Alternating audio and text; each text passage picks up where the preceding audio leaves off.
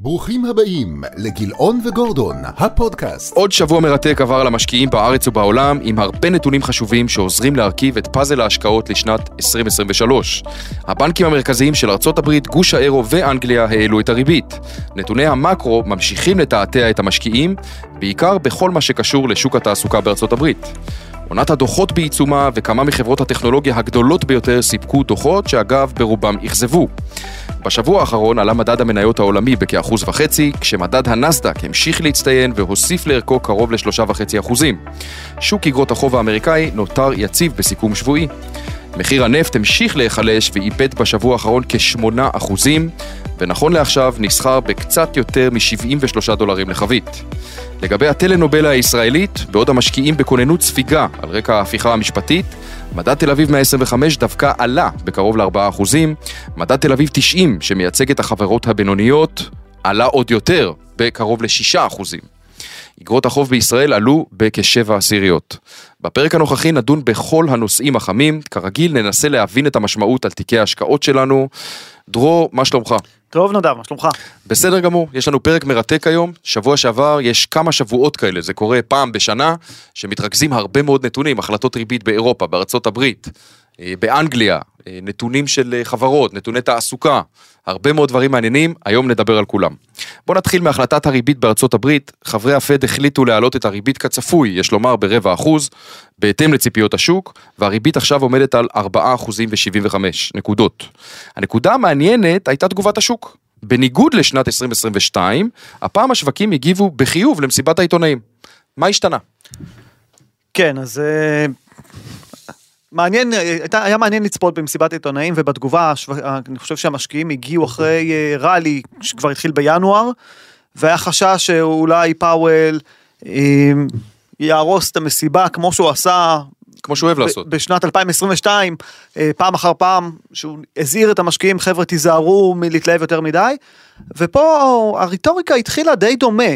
זאת אומרת, אולי היום, בגלל שהייתה מסיבת עיתונאים אה, מעניינת, אנחנו נעזר קצת בפאוול מדי פעם, אז אני אציג קטעים ממה שהוא אמר, ואז נדבר על הקטעים מעולה. האלה. אז בואו נתחיל מההתחלה, מהמסר הגלוי. אני קורא לזה מסר גלוי, שהוא אותו מסר גלוי שאנחנו מכירים בדרך כלל, והיה מסר סמוי. אז נתחיל מהמסר הגלוי.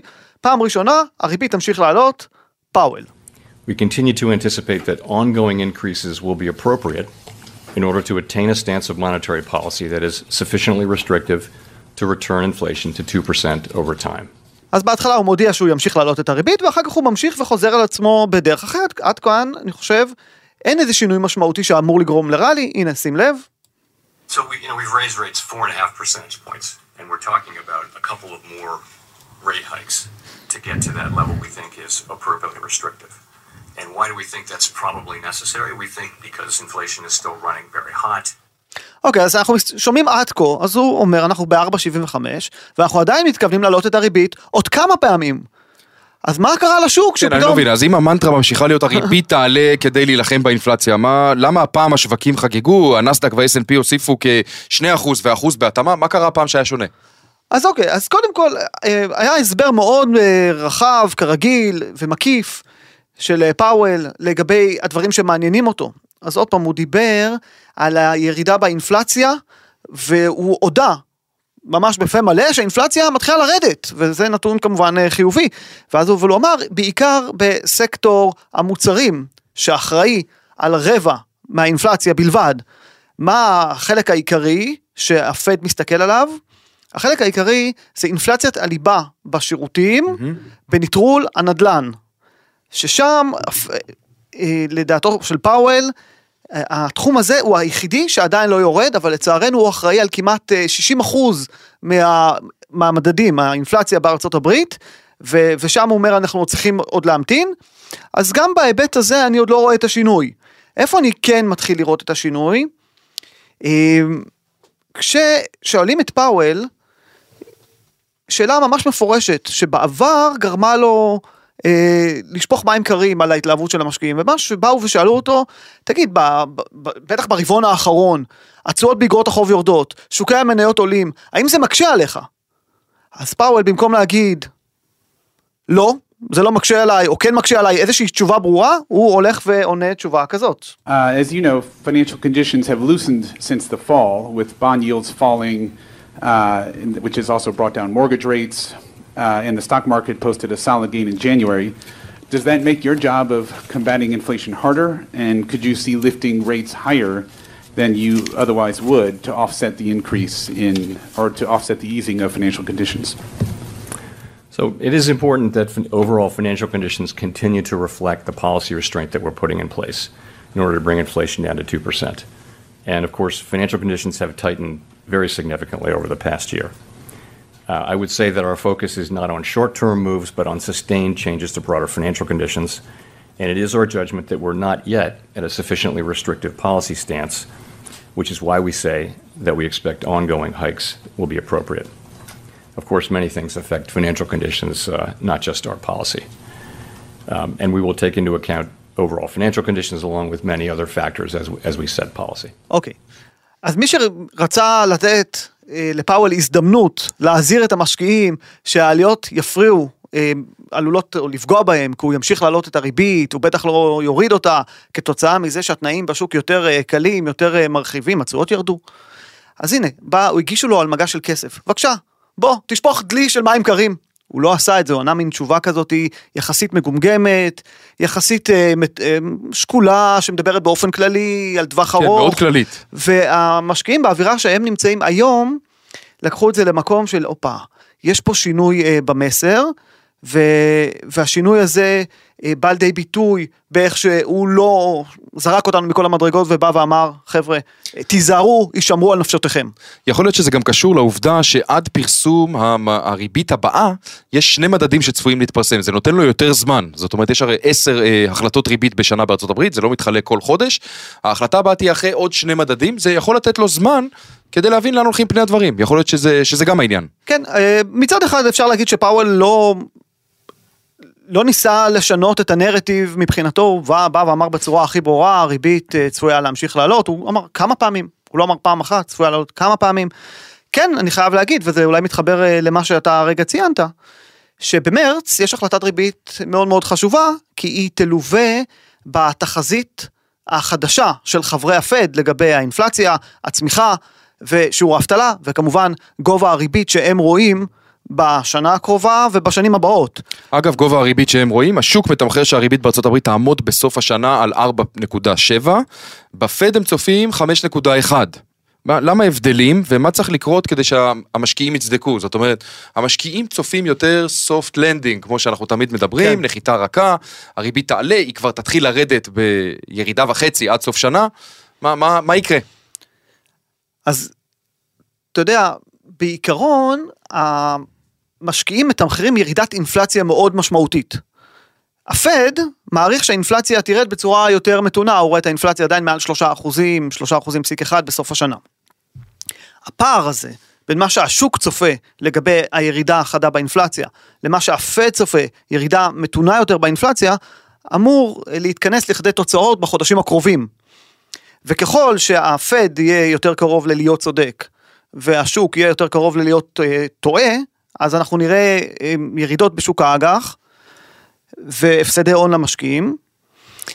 הפד כמובן לא יוכל אה, לשנות את תחזית הריבית שלו ולא יוכל להוריד ריבית, כן. אז מה שאנחנו צריכים לראות בפשטות, כדי שהשוק יהיה צודק, זה ירידה מאוד חדה באינפלציה, מעבר למה שהפד חוזה, ואז, גם אז, המשמעות היא שלא יהיה הפסדי הון. כי השוק הרי כבר מגלם ירידה חדה ממה שהפד אה, צופה, כתוצאה מכך הפד אולי יוריד את הריבית מהר יותר ממה שהפד מעריך היום. אבל פאוול בפירוש פתוח לזה. דרך אגב, הוא בא ואומר בצורה די מפורשת, אנחנו חושבים ככה, השוק חושב אחרת, אני לא מתווכח עם השוק, זה בסדר גמור, זה לגיטימי. אנחנו נראה מי צודק, וכמובן שאם אנחנו טועים והשוק צודק, אנחנו נתנהג אחרת.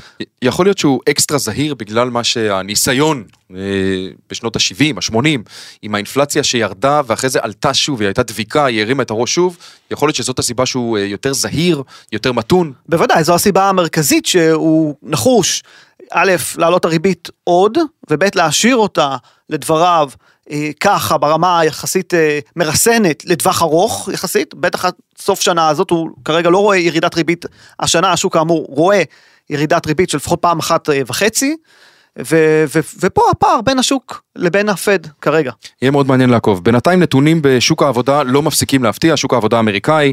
האם ייתכן והכלכלה לא באמת מתכווצת וניתן להמשיך ליהנות ממיגור האינפלציה מצד אחד והמשך צמיחה חיובית ושוק עבודה חזק? זה משהו שייתכן בכלל השילוב הזה? אז בוא נדבר רגע על נתוני שוק התעסוקה, כי זה נכון, נתונים פחות. מדהימים.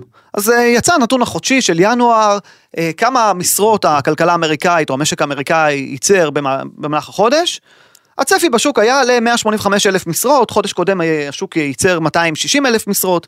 כמה יצא בפועל? מספר לא קשור בכלל למציאות, יצא בערך אה, חמש- 517 אלף משרות חדשות שהכלכלה האמריקאית ייצרה בחודש ינואר בלבד. אני אזכיר שהממוצע בשנת 2022, שהייתה שנה הרבה יותר טובה, היה 400 אלף אה, מקומות עבודה חדשים, אבל ממש בחודשים האחרונים ירידה אה, עקבית כמעט במספר החודש, המקומות עבודה החדשים, ועכשיו הנתון הזה. פתאום הנתון הבומבסטי הזה, והיה לנתון הזה הרבה ביקורת. באים וטוענים שבחודש ינואר כל שנה אה, הסטייה של החזאים היא מאוד מאוד גדולה, כי זה החודש שהלשכה המרכזית לסטטיסטיקה בארצות הברית אה, מבצעת כל מיני התאמות אה, בדיוק, מתודולוגיות כן. שקשורות לאוכלוסייה, כמה אנשים בכלל עובדים, אה, כל מיני איזונים, ואולי זה לא רלוונטי. אז בוא נגיד כזה דבר, הנתון הוא כל כך טוב, שאי אפשר להגיד ששוק העבודה אה, מהנתון הזה נחלש, להפך. אבל אולי באמת, טוב. אולי באמת בוצעו פה איזשהם התאמות שבכלל אי אפשר להתייחס אליו ברצינות. אז נכון, ולכן אנחנו נעזר בעוד נתונים. למשל, שיעור האבטלה. שיעור האבטלה בארצות הברית נמצא כרגע בשפל של 54 שנה. 54 שנה שפל. אז אה, אולי נלך לנתון אחר. מספר דורשי דמי האבטלה, אז אנחנו מדברים על זה כל שבוע, כי זה נתון שמתפרסם כל שבוע, אז לכן הוא יותר אמין. כמה אנשים פוטרו וצריכים לקבל דמי אבטלה? הם הולכים וחותמים בלשכת התעסוקה. הנתון הזה עוד שבוע ממשיך לרדת, אנחנו כבר כמה שבועות ברציפות מדברים על זה שהמספר יורד. על מה זה מלמד? על זה שלא כל כך הרבה אנשים אה, הולכים ומחפשים עבודה חדשה. אה, אז אה, בוא נדבר על השכר. אז הנתון שהשוק אהב יחסית בכל הפצצה הזאת שנחתה עליו, שהשוק גילם, נחיתה רכה, פיבוט, הפסקת העלאת ריבית ותחילה של הורדת ריבית, ופתאום הוא מקבל נתון כזה בשוק העבודה, איך יורידו ריבית בשוק עבודה כזה. אז נאחזים בנתוני השכר, שהשכר עלה רק בשלוש עשיריות האחוז, בחודשים הקודמים הוא עלה בארבע עשיריות האחוז, אז זה קצב של בערך ארבעה אחוזים העלאת שכר. אמ, 4.4 בשנה האחרונה, עדיין עליית שכר יפה אבל לא מטורפת. אה, ויש עוד נתון שהוא מאוד מעניין, שפורסם בשבוע שעבר, זה כמה משרות פתוחות יש. בכמות, מה המשרות כן. הפתוחות? ואם אתה לוקח את uh, כמות המשרות הפתוחות ומחלק במספר המובטלים, אתה רואה שהיחס הוא 1.96. זאת אומרת, גם כאן שיא של המון המון שנים. כל מובטל, יש לו שתי משרות שפתוחות בפניו. עכשיו, ברור שלא כל מובטל יכול ללכת לכל משרה, להתאים, כן. אבל זה מלמד על משהו. ו- ומי שצופה בנו ורואה כרגע את הגרף, אז רואה עלייה מאוד uh, חדה, ואז איזשהו דשדוש ברמות uh, גבוהות, ב- כמובן שהנתון הזה גבוה מהנתון הקודם. אז זה עוד נתון שמלמד שבסך הכל שוק העבודה בארצות הברית עדיין מאוד מאוד חזק. איך זה מסתדר עם, זה, עם הכותרות שאנחנו קוראים בעיתונים שחברות אה, טכנולוגיה גדולות כבר מתחילות לפטר אנשים, ב, באינטל בנוסף לפיטורי אנשים אז גם מורידים את המשכורות, זאת אומרת אנחנו בהחלט אה, קוראים בכל אה, עיתון כלכלי שפותחים על הפיטורים, איך זה מסתדר עם הנתונים האלה? אז כרגע יכול להיות שיש איזה bias, איזושהי הטיה בעיתונות ובטוויטר ובכל ה... להדגיש את המקומות. שמפטרים. כן, לדבר על הפיטורים, פחות מדברים על ה... היכולת של אותם מפוטרים למצוא עבודה חדשה. זאת אומרת, יכול להיות שמפטרים במקום אחד, ובא מפוטר של איזה חברה טכנולוגית ענקית, איזשהו מותג, ומוצא עבודה ברגע במקום אחר. זאת אומרת, כרגע, לפחות מה שאנחנו רואים, זה מה שמספרים המספרים. ויכול להיות שזה יגיע בעתיד, בינתיים זה עוד לא ממש מגיע, אני כן אגיד שיצא נתון אחד משוק העבודה שהוא היה פחות טוב שבוע שעבר, זה לגבי מספר המשרות שקוצצו, שבעצם יותר מהכפיל את עצמו בין ינואר לדצמבר, זאת אומרת בינואר היה 100 אלף ובדצמבר הוא היה 43 אלף, זה, זה עלייה די משמעותית באופן יחסי למה שאנחנו רואים בחודשים צריך האחרונים. להתאמץ מאוד כדי למצוא נתונים אה, מהסוג הזה. נכון, אבל בסך הכל אני יכול לבוא ולהגיד, מעבר לנתוני שוק התעסוקה, זה שהאינפלציה נחלשת, וזה שהשכר הנומינלי ממשיך לעלות, וזה שיש גם רלי בשווקים, לאט לאט זה גם מייצר דינמיקה אחרת, שאתה בא ושואל את הצרכן האמריקאי, תגיד איך אתה מרגיש מבחינת ביטחון תעסוקתי, מבחינת ביטחון אה, צרכני, האם אתה הולך לצרוך או לא, זה קצת מרגיש אחרת פתאום. אז המחירים ירדו, שהוא הולך לתחנת דלק, הוא מוציא פחות דולרים, נשאר לו יותר כסף. מהמם. אז יש לו תחושה יותר טובה, וגם תיק המניות שלו עלה לאחרונה, ואפילו תיק אגרות החוב. נקווה שהוא לא יחזור לצרוך שוב ויעלה לנו את האינפלציה.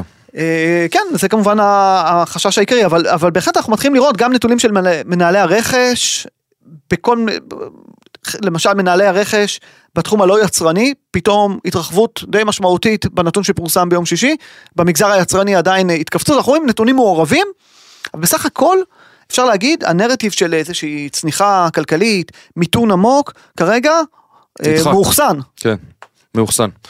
טוב, אני רוצה שנדבר, אפרופו אה, כלכלה לא יציבה והנתונים שעכשיו אה, פירטנו, הדוחות של חברות הטכנולוגיה הגדולות ממש לא הרשימו בלשון המעטה את המשקיעים. אה, האם אנחנו רואים קשיים של צרכן שכבר מתחילים לפגוע במכירות של החברות, שזה קצת סותר את המשפט האחרון בשאלה הקודמת, אבל בכל זאת? לא, לא סותר, כי הנתונים שאנחנו מדברים עליהם מבחינת הדוחות זה דצמבר, לפני הראלי, נזכיר הרבעון האחרון של 2022, לא ממש האיר פנים אה, בסך הכל למשקיעים, במיוחד לא דצמבר. אה, וכן הפחד היה יותר גבוה מהיום, זאת אומרת היית שואל אנשים בדצמבר מה הם צופים לחודשים הקרובים, צמיחה או מיתון, רוב האנשים היו אומרים מיתון. ועל כן אה, הדוחות של אפל, אמזון, גוגל, אה, גם פייסבוק היו דוחות שהתאפיינו בהחטאת התחזיות, כל חברה אה, סיפור טיפה אחר. אז באפל הושפעו מהקשיים בייצור בסין ובירידה בביקושים לאייפונים, באמזון הודיעו שהרווח התפעולי עלול להיפגע ברבעון הקרוב, גוגל ירידה בהכנסות מפרסום, פייסבוק ירידה... מטא, פ- יש לומר. מטא, מטה שקם לחיים.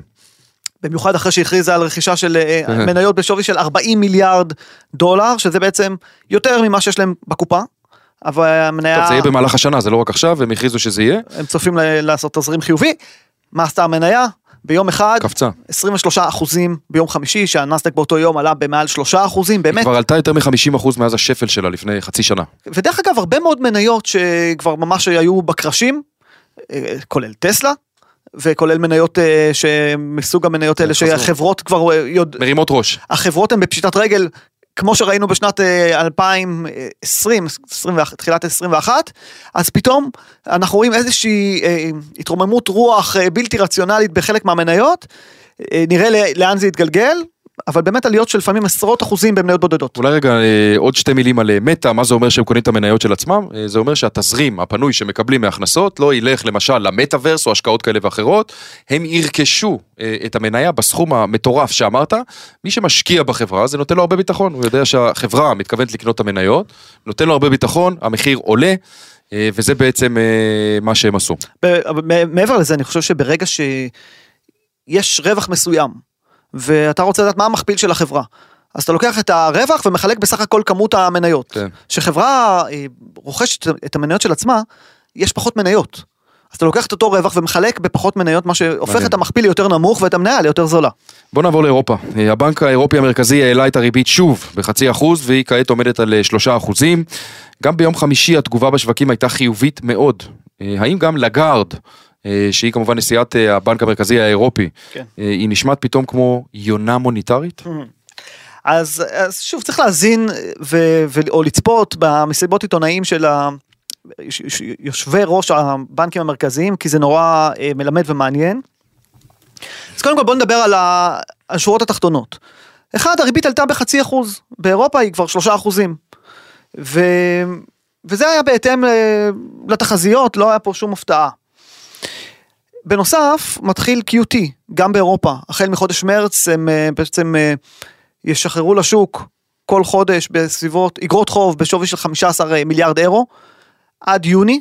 בחודש יוני הם ישקלו שוב אם להעלות את הכמות הזאת, כנראה שכן. ואז גם לגארד אמרה שהם כבר החליטו, זאת אומרת נראה להם מאוד סביר שהריבית תעלה בחצי אחוז גם בחודש מרץ. זאת אומרת בכלל בניגוד למה שעשו באנגליה ובארצות הברית, שאומרים שיבחנו ויראו, היא כבר מודיעה, אה, חוסכת לנו את, ה, את זמן ההמתנה ומודיעה מה יקרה בה, בהחלטה הבאה. כן, אה, ואז אני שואל אותך, אה, לאור העובדה הזאתי, מה ניתן להסיק מהמשפט הבא? In view of the underlying inflation pressures, we intend to raise interest rates by another 50 basis points at our next monetary policy meeting in March, and we will then evaluate the subsequent path of our monetary policy. מה אתה מבין מהמשפט הזה? שהיא קצת הרסה? לנו, היא קצת הרסה לנו את השבוע שלפני ההחלטה הבאה, לא נוכל אה, לתת תחזיות ולפגוע, או להחטיא. אה, היא כבר אמרה מה יהיה? כן, אז א' היא אמרה מה יהיה במרץ. אבל מה היא אמרה אחר כך? מה יקרה אחרי מרץ? נו. אז זה חשוב מאוד לשים לב לדברים האלה, היא בעצם באה ואומרת, אחר כך נעצור ונראה. לאן לוקחים את זה המשקיעים שבטוחים שכל הבנקים המ- המרכזיים הרי מתואמים אחד עם השני? אוקיי, אולי יש לנו פה עוד בנק מרכזי משמעותי שאומר אחר כך, זהו. ואז באו ושאלו אותה, האם אחר כך זהו? אבל היא ידעה שישאלו אותה אם אחר כך זהו, אז זה מה שהיא ענתה. Now you will say, well, yes, but what about after March? Does that mean that you have reached the pinnacle or the peak? No. No, no, no. We know that we have ground to cover. We know that we are not done. אוקיי, אז מה? No, no, no. no, no, no. עדיין, מבחינת המשקיעים, בוא נראה, אולי האינפלציה באירופה תמשיך לרדת, ואולי גם באירופה יעצרו את העלאת הריבית אולי יותר מהר ממה שהבנקים המרכזיים חשבו. בכל מקרה, היה יום מצוין ביום חמישי אה, בשווקים, אחרי העלאות הריבית בבריטניה ובאירופה, ונגידי הבנקים המרכזיים הפעם לא הצליחו להרוס את החגיגה. החגיגה איכשהו נהרסה, בעיקר אני חושב בעקבות הדוחות המאכזבים כן. של החברות אה, הטכנולוגיה הגדולות. טוב, אני חושב שאירופה אה, במצב הרבה פחות טוב מארצות הברית, אבל יהיה מעניין לעקוב אה, גם בהיבט הזה. אני רוצה שקצת נחזור לזירה המקומית, בנק ההשקעות ג'יי פי מורגן אמר את דברו בצורה ברורה למדי, ונראה שבעולם מתחילים לתמחר רמות סיכון גבוהות יותר לישראל. יחד עם זאת, השבוע האחרון דווקא היה מצוין למשקיעים בישראל. ניתן לראות ביצועי יתר במניות, באגרות החוב, במטח. איך אתה רואה את- ההשקעה בישראל בתקופה הזאת? התייחסנו לזה גם בשבוע שעבר, איך אתה רואה את זה? כן, אז קודם כל נגיד שבאמת היה שבוע די מצוין למי שהשקיע בישראל, אולי באופן מפתיע, אולי באופן לא מפתיע, אבל כשמסתכלים על שוק המניות, שוק המניות עשה יותר טוב ממדד המניות העולמי, כשמסתכלים על שוק אחרי האג"ח, תקופה ארוכה שהוא פיגר. נכון, אבל אה, לא ראינו תהליך של אסקלציה, של הסלמה. ביטחונית? ב, לא, לא רק ביטחונית, באופן שהמשקיעים מסתכלים על השוק המקומי. זאת אומרת, לא ראית יציאה של כסף, שהרבה פעמים, חשוב להבין את הדינמיקה. המשברים האלה, הם לא מגיעים, לא מגיעים, לא מגיעים, וכשהם מגיעים, קשה מאוד להחזיר את הסוסים לאורווה. זאת אומרת, פתאום אתה רואה עליית תשואות משוגעת באגרות החוב, פתאום אתה רואה את המטבע שלך נחלש מאוד מול יתר המטבעות בעולם, וזה קורה בצורה מאוד מאוד אה, מהירה, ואז קשה מאוד להחזיר את זה האמון. גם מה שאמר אה, הנגיד לשעבר פרנקל, ראיתי ראיון איתו, הוא אה, אמר דברים דומים. כן, כי ראינו את זה היטב בישראל בשנת 2002. כן. שפתאום בבת אחת התשואות פה עפו לכיוון 12% באגרות חוב הממשלתיות, והדולר עלה ל-5 שקלים. והיה מאוד קשה להחזיר את זה. דרך אגב, מי שתרם רבות לעיצוב המצב אז היה ביבי נתניהו. אה, באותם זמנים. בכובע אחר. בכובע אחר, של שר אוצר. אז אני רק רוצה להגיד ש, שבניגוד לדבר הזה, זאת אומרת לחשש הזה, אז ראינו בסך הכל שבוע חיובי בכל הפרמטרים בשוק הישראלי, כשבמקביל פרמיית הסיכון של מדינת ישראל, מה שנקרא ה-CDS, CDS. כמה עולה לבטח אה, אך- את הסיכון שאיגרת החוב של מדינת ישראל, במקרה הזה לעשר שנים, לא תחזיר את הכסף, הפרמיה ממשיכה לעלות, והיא ברמה הכי גבוהה שהייתה מאז אה, סוף 2020. אז איך אתה רואה, אוקיי, היה לנו שבוע מצוין, איך אתה רואה את הדברים בשבועות הקרובים? אז, אה, אז אני כן אגיד שהשוק הישראלי, אם אתה מסתכל על רמות תמחור, אז יש אה, רמות תמחור הרבה יותר נוחות משווקים אחרים. ולחלק מהמשקיעים, באים ואומרים, אוקיי, בואו ננצל את הפאניקה, כי אנחנו יודעים שרוב הפחדים לא מתממשים. זה, זה, זה דבר שהוא בדרך כלל עובד. כלומר, אתה חושש ממשהו, כולם יודעים אותו, כולם כבר בראש שלהם הריצו את התרחיש הכי גרוע, והמציאות הרבה פעמים הרבה יותר מתונה. לרוב זה עובד, לפעמים לא, אבל לרוב זה עובד. עכשיו, יש כאלה שבאים ואומרים, אוקיי, מניות זולות יחסית, בואו נקנה את השוק. בעיקר גופים מוסדיים, שנכנסים לוואקום הזה. גופים מוסדיים וקרנות גידור וקרנות השקעה ונקרא לזה רגע משקיעים שמצד אחד הם בעלי אופי של השקעה בישראל זו המומחיות שלהם כלומר מכירים היטב את החברות בארץ ומצד שני הם- אין להם כל כך אה, את המנדט להשקיע בחו"ל אז הם יכולים לשחק האם משקל יתר או משקל חסר האם יותר מזומן באו וניצלו פה איזושהי הזדמנות ככה זה לפחות אה, נראה נראה לנו. אה, כשאנחנו מסתכלים אבל אה, באמת קדימה, אז ה- החשש אה, להשקעה בישראל הוא נותר חשש שרמת אה, רמת הסיכון של ההשקעה בישראל תלך ותתברר ככל שהימים יחלפו, ואני מאוד, אה, דיברת על מה שאמר פרופסור פר, פרנקל, אז אני מתחבר לדברים האלה, זאת אומרת, זה, זו הדינמיקה של משברים אה, בשוקי ההון, כשהם קורים הם קורים מהר. אה, יש פתרונות, דיברנו על זה בפעם הקודמת, מי שרוצה להסיט חלק מההשקעות לחו"ל יכול לעשות אה, שינוי מסלול. הוא לא חייב לפתוח חשבון בבנק שוויצרי, הוא יכול לעשות את זה גם דרך התוכנית כן, הקיימות. זה עדיין נכון, ויחד עם זאת אנחנו כל הזמן רואים כמה קשה אה, לתזמן את השווקים וכמה הדברים הם דינמיים ו- ויכול להיות שפתאום יחליטו כן על הידברות והקפאה וזה יקרה בבת אחת, ה- זה העובדה שהשוק הישראלי במחירים יותר נוחים. מהשווקים המקבילים בעולם אז הש... כמובן הריבאונד יכול להיות גם מאוד אגרסיבי וצריך אה, לנהוג אה, מאוד מאוד אה, באחריות. שאלה אחרונה, כן. אני חושב שהיא תעניין את כל הצופים, המאזינים. איזה תשואות המשקיעים יכולים לצפות על פי הגלום בשווקים היום, באגרות החוב, במניות ובמוצרים האלטרנטיביים? כן, אז אני חושב שאנחנו נמצאים באיזשהו מצב, אה, אם אני מדבר על הכלכלה העולמית, אז שוק המניות נתן קפיצה די משמעותית, אני לא חושב שהיא קפיצה שמבוססת על אה, צפי לרווחים מאוד גבוהים של החברות, או צמיחה מאוד אה, גבוהה של החברות, אלא יותר על שמחה שהאינפלציה מאוד יורדת, ושה... ושהמיתון הוא לא מאוד עמוק, כלומר, לא בטוח שיהיה מיתון בכלל, יכול להיות שהצמיחה תהיה חיובית בכלל ו- ולא נראה מיתון. מיתון מלא במועסקים. מיתון מלא במועסקים. אמ, אז אנחנו במכפילים שסביב ה-20 לשנה הבאה ב-S&P 500, זה לא מכפיל מציאה, והוא מכפיל שכדי שנמשיך לראות שם רווחים יפים, אנחנו נצטרך לראות צמיחה. לא, לא אמ, אי האטה, אלא צמיחה ברווחי החברות, או לחילופין באמת ריבית שיורדת, ואז אה, שיעור ההיוון, אז זה, זה לא, לא כל כך אה, ודאי, אבל מצד שני, זה יכול להיות. ו- ואני כן אגיד שכשמסתכלים היום על אה, מדד, ואני אומר מכפיל 20 על מדד ה-S&P 500, מאוד חשוב לשים לב שיש מספר מניות מושכות אותו למעלה. שמושכות את המכפיל למעלה, ומנהלי ההשקעות האקטיביים יכולים אה, למצוא את המניות שנסחרות במכפיל 12, 13, 14, שהן כן מעניינות להשקעה ולהשקיע שם במשקל יתר. ואני חושב, חושב שזו תקופה מאוד אה, חשובה לא להיות במדדים, אלא להיות אה, במניות בצורה, מי ש... באמצעות מכשירים שיוד- שמנוהלים על ידי מנהלי השקעות מנוסים ומומחים בתחומם, שיבחרו את המניות הנכונות, זה מאוד נכון. אז זה- בתחום של המניות. באגרות חוב. חוב, אנחנו מדברים על אה, אזור ה-A, אנחנו אוהבים לעקוב אחרי הסגמנט כן. הזה שהוא איפשהו נקודת איזון בין סיכון לסיכוי.